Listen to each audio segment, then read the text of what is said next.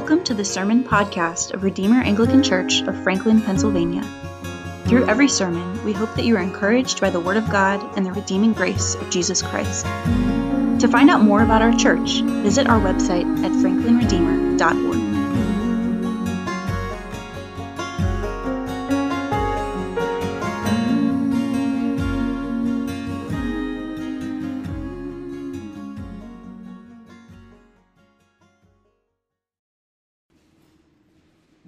of the things that I find humorous as I reflect back is um, the importance and the prominence of nicknames, especially in high school. I mean, it, it helps having a wife who's a high school teacher and two boys, one in high school and one in middle school, because as we sit around during dinner or hang out, there's always stories about these different students, and often they are referred to by their nicknames. And uh, what is also interesting is then whenever I go to school functions and stuff, because uh, you know sometimes the nicknames like really fit, and sometimes they don't fit at all. And I, re- I reflect back on on you know when thinking about this with whenever I was in high school, and, and what I find is interesting is is sometimes nicknames stick so much that nobody actually remembers that person's real name. Like there are definitely a handful of friends, like maybe not like the closest of friends, but they were like good friends. I played sports with them and everything else, and I cannot recall what their actual name was. Um, one, of, one of my friends that, that very few people knew his name was, was a kid that we called Big Cat.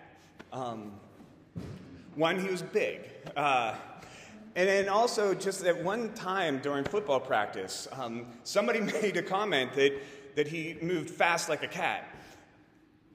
And so he was called Big Cat, but he was also the slowest kid on the team. And so it just kind of, it kind of played with that. And, and I had another friend that most people didn't know his real name. Um, he was uh, a very, very large Polish kid.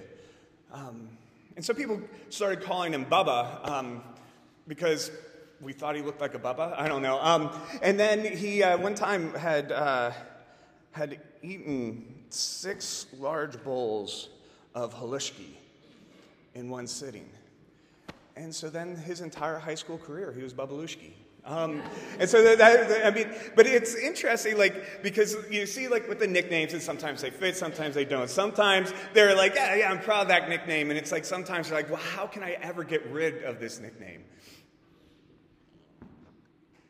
And I was thinking about that as we go back to this same passage again that we looked at last week. Yes, there was not a glitch in the matrix. Um, we, are, we are doing the same reading again uh, because there's a figure within this story that is absolutely central. I, I, think actually might be one of the most significant figures in all of Scripture that, that we would gloss over in, in this passage and often gloss over in other passages. He's extremely significant, but also fades into the background at many times.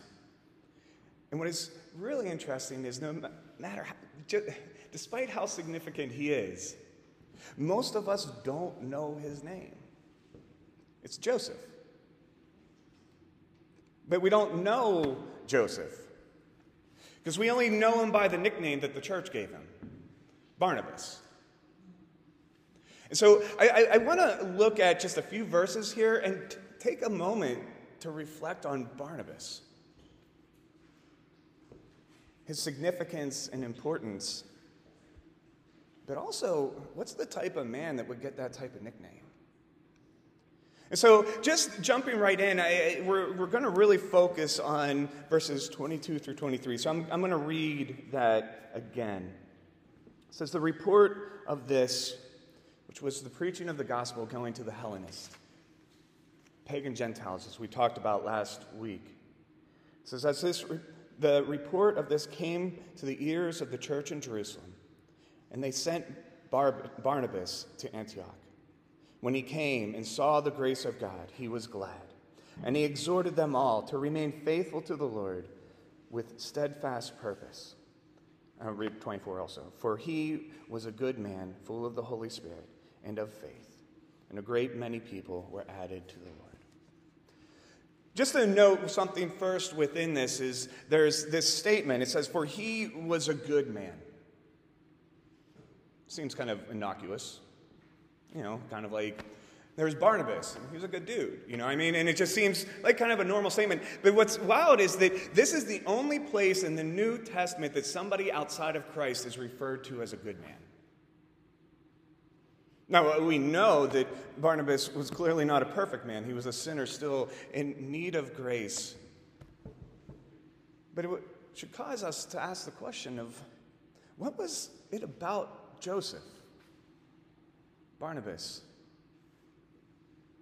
that Luke would decide in his commentary to refer to him as a good man? I think there's a lot of different factors that we could look at, but I, I just want to pull out primarily two. The first we see in this passage was where Barnabas found his joy. It says that when he came and saw the grace of God, he was glad. Another translation could be he rejoiced. He was filled with grace. And now, this is significant if we remember why he was sent. He was sent because there were many in Jerusalem who were skeptical about the grace of the gospel extending to these godless pagan Gentiles. There were many who saw the grace of God redeeming those types of people, and they were not glad. They were concerned. Some of them ticked off. We actually see this tension and battle now working its way through the rest of the New Testament of those who are hearing of the grace of God, bringing in and redeeming these different types of people that God is not supposed to bring in and redeem. And they get sent out to cause issues within the church. And Paul has to write letters and sent and battling with Paul and Barnabas and others because they saw the grace of God, but they definitely were not glad. But not Barnabas. See, Barnabas' heart was centered on the gospel. And for him, his joy was seeing the radical grace of the gospel taking root in the forgotten, the rejected, the outcasted, those whom even were seen as enemies of Christ and his church. But this commentary of Luke is not just, eh, just a one time commentary, but it actually is reflected as we read through Acts of Barnabas' ministry within the church. If you remember a while back, back in chapter 9, when, when after Paul had, had, had received his baptism, it said that Paul went into Jerusalem to preach the gospel. But then it also notes that the disciples were afraid of Paul. And they kept their distance from him, would not welcome him in. And so, those apostles, instead of rejoicing in the grace of God, spreading even to one who had persecuted the church, they were afraid. And honestly, you can't judge them. This dude was just on a rampage to try to destroy the church. This dude had just stood over watching Stephen be killed, and it's understandable why they were afraid. But Luke records that there was one, Joseph Barnabas, who went straight to Paul. And he records that Barnabas took him and brought him to the apostles and declared to them how on the road Paul had seen the Lord, who spoke to him, and how at Damascus he had preached boldly in the name of Jesus. See, Barnabas found such great joy in seeing God's grace go to whomever, whether it be the pagan Gentile or the religious Pharisee like Paul. When he saw that grace, he was glad and immediately went after to bring him in. We see this again with another figure, John Mark, who's commissioned with Paul and Barnabas to go and be sent on the first mission wave to the far reaches of the Roman Empire. But we also read that immediately after they started into this mission work, we don't know why, but there was something about it that was just too much for John Mark, and so he abandoned Paul and Barnabas and went back to Jerusalem. As you move forward, you'll see in chapter 15 that a fight breaks out between Paul and Barnabas.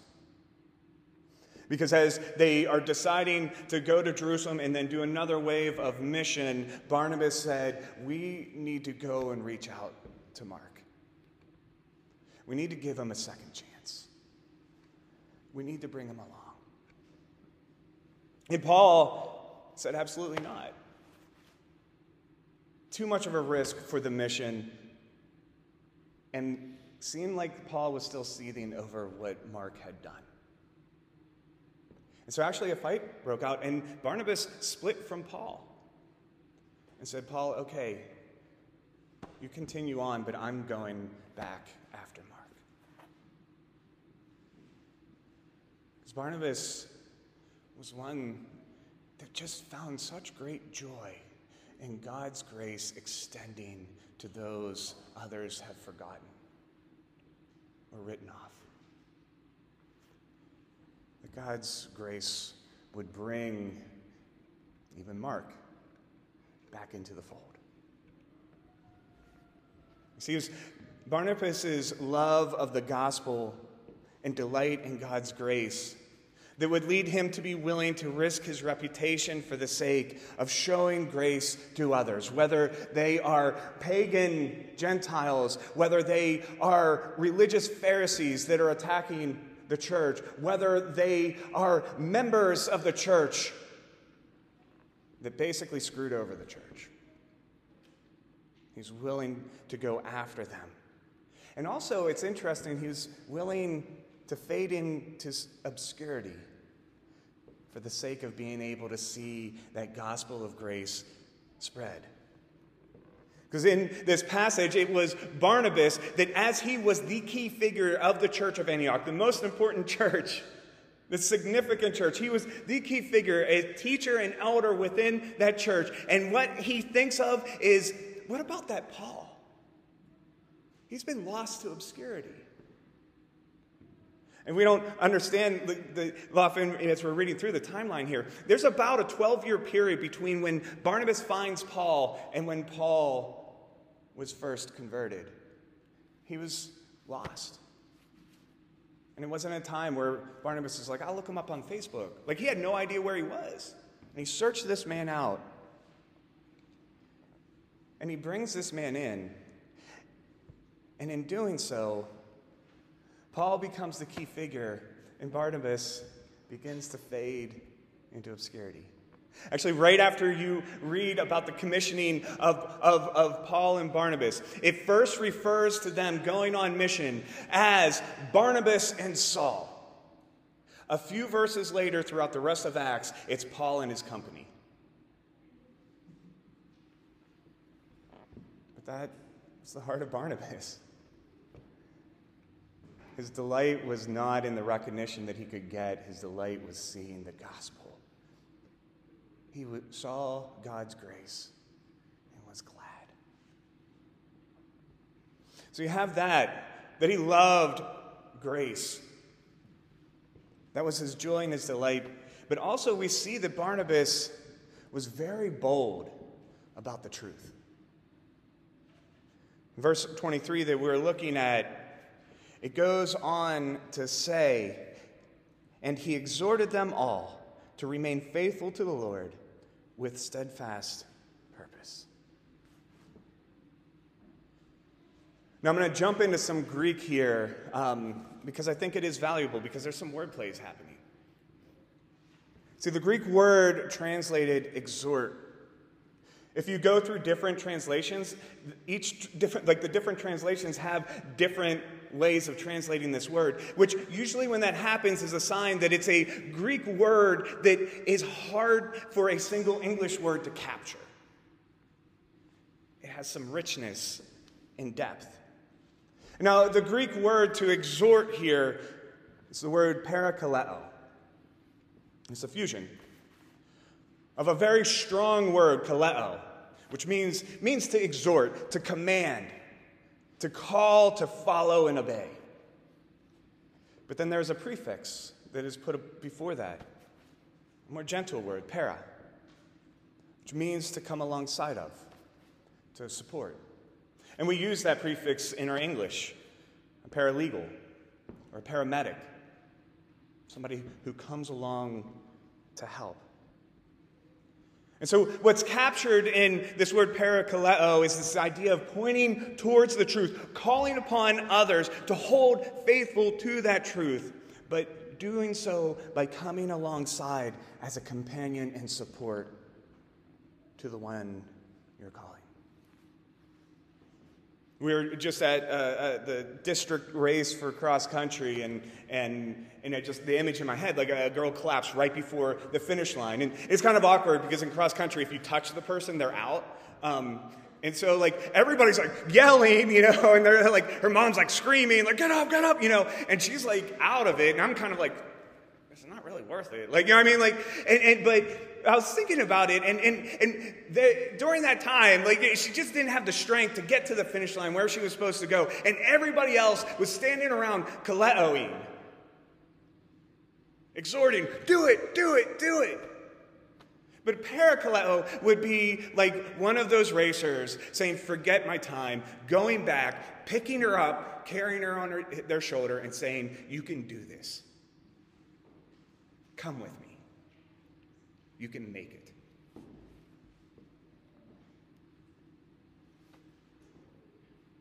And see, what's profound is we see with Barnabas is this idea, like parakaleo, of bold truth, but bold truth out of love and grace. And most often, we all tend to one or the other. Kaleo. We can, we can call and say, listen, you need to get your life right. You need to start doing this. You need to be reminded of where you're supposed to be heading. Or others that are kind of like, well, I, I want to walk alongside of you, I want to support you, I want to comfort you, and I, I don't want to say those hard things that sometimes need to be said. But we need both. And I think actually in our current age, we need both desperately. Because in our current age, we're an age of online communication. And in online communication, you can kaleo oh, well. You can boldly proclaim truth and tell people where they need to go. But it's hard to come alongside when you're standing at a distance. And it's also hard to convey love and deep concern because love and deep concern is often conveyed through the intangible physical appearance of the other, the gentle touch, the tone of one's voice. And none of that can be seen via online. And so, this reality that is often attached to Barnabas is a reality that we desperately need in the church today. And this term that is often associated with Barnabas, this one who delights in God's grace but is passionate about the truth, able to parakaleo. With so much attached to Barnabas, that Barnabas is known by his nickname Barnabas instead of Joseph. Another similar word that's tied together with parakaleo that comes from the same root, kaleo, is parakalesis, which means encouragement. And the nickname Barnabas means son of encouragement or son of paraklesis. It was so much part of who he was that everybody forgot what his name actually was Joseph. And here's the thing is I could end here. And it would probably make the sermon a little bit closer to the time that I try to get my sermons to be. But I can't end here because the thing is, is what we end up doing is feeling left with this idea of, well, we need to be more like Barnabas. First, we have to ask the question of how Joseph was known as Barnabas. In verse 24, it says, For he was a good man, full of the Holy Spirit and the faith. That for is important. That all of this other description was because he ultimately was full of the Holy Spirit and faith. Barnabas was the son of Paraclesis, of encouragement, joy in seeing God's grace manifest among those who are unworthy coming alongside them, going after those whom others have written off, because he was full of the Holy Spirit and faith. Another interesting wordplay here because full of the Holy Spirit, there's another name given to the Holy Spirit in the New Testament. It's Parakletos, usually translated advocate, but it's actually the noun form of the verbs parakaleo, and paraklesis. And in John 14, when Jesus speaks of the one who will be sent to them, he says, Another parakletos, the Holy Spirit will come. And as you look at the primary work of the Holy Spirit, it's to dwell with us, come alongside us, and parakaleo, to exhort us by pointing us first, pointing us to the first parakletos, because it says another, who is Jesus, the one who advocates for us and calls us back to the Father, not by avoiding the hard truths of our sin and rebellion, but by coming alongside us and paving a way for us to return. Not simply commanding us from far off, but in many ways that we might be carried like the runner stopping to help the fellow runner who can't make it. We have Barnabas full of faith because he's full of the Holy Spirit.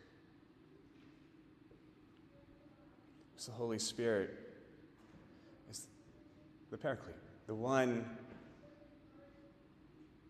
who fully and truly does within us and through us what Barnabas had begun to be known for. And that's the thing is, is we often uh, look for the fruits of the Holy Spirit love, joy, peace, patience, kindness, gentleness. And those are, our evidences of the Holy Spirit within us and important. Often others emphasize the gifts of the Holy Spirit faith or healing or prophecy or teaching. But at its core, one who is filled with the Holy Spirit is one who is filled with the Parakletos the one who comes alongside us to convict us, but also to comfort us and to point us to the grace that is ours through Christ. And the work that the Spirit does in us, He also does through us. So we have Joseph. Very significant figure, but is usually a supportive figure. And I love the fact that most of us don't know his name we only know his nickname Barnabas, son of encouragement, son of Paraclesis, because he was in some ways the son of the Parakletos, the Holy Spirit.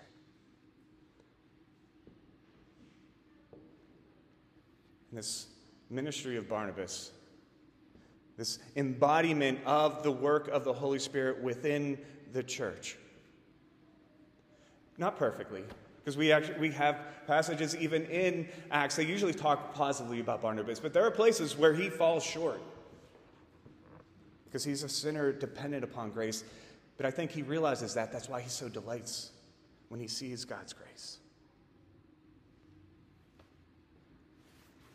Was so central and significant. I mean, the church could not do what it could what it did without the Holy Spirit, but in many ways the church would have would have likely never gone and expanded the way it did without the Holy Spirit working through Barnabas.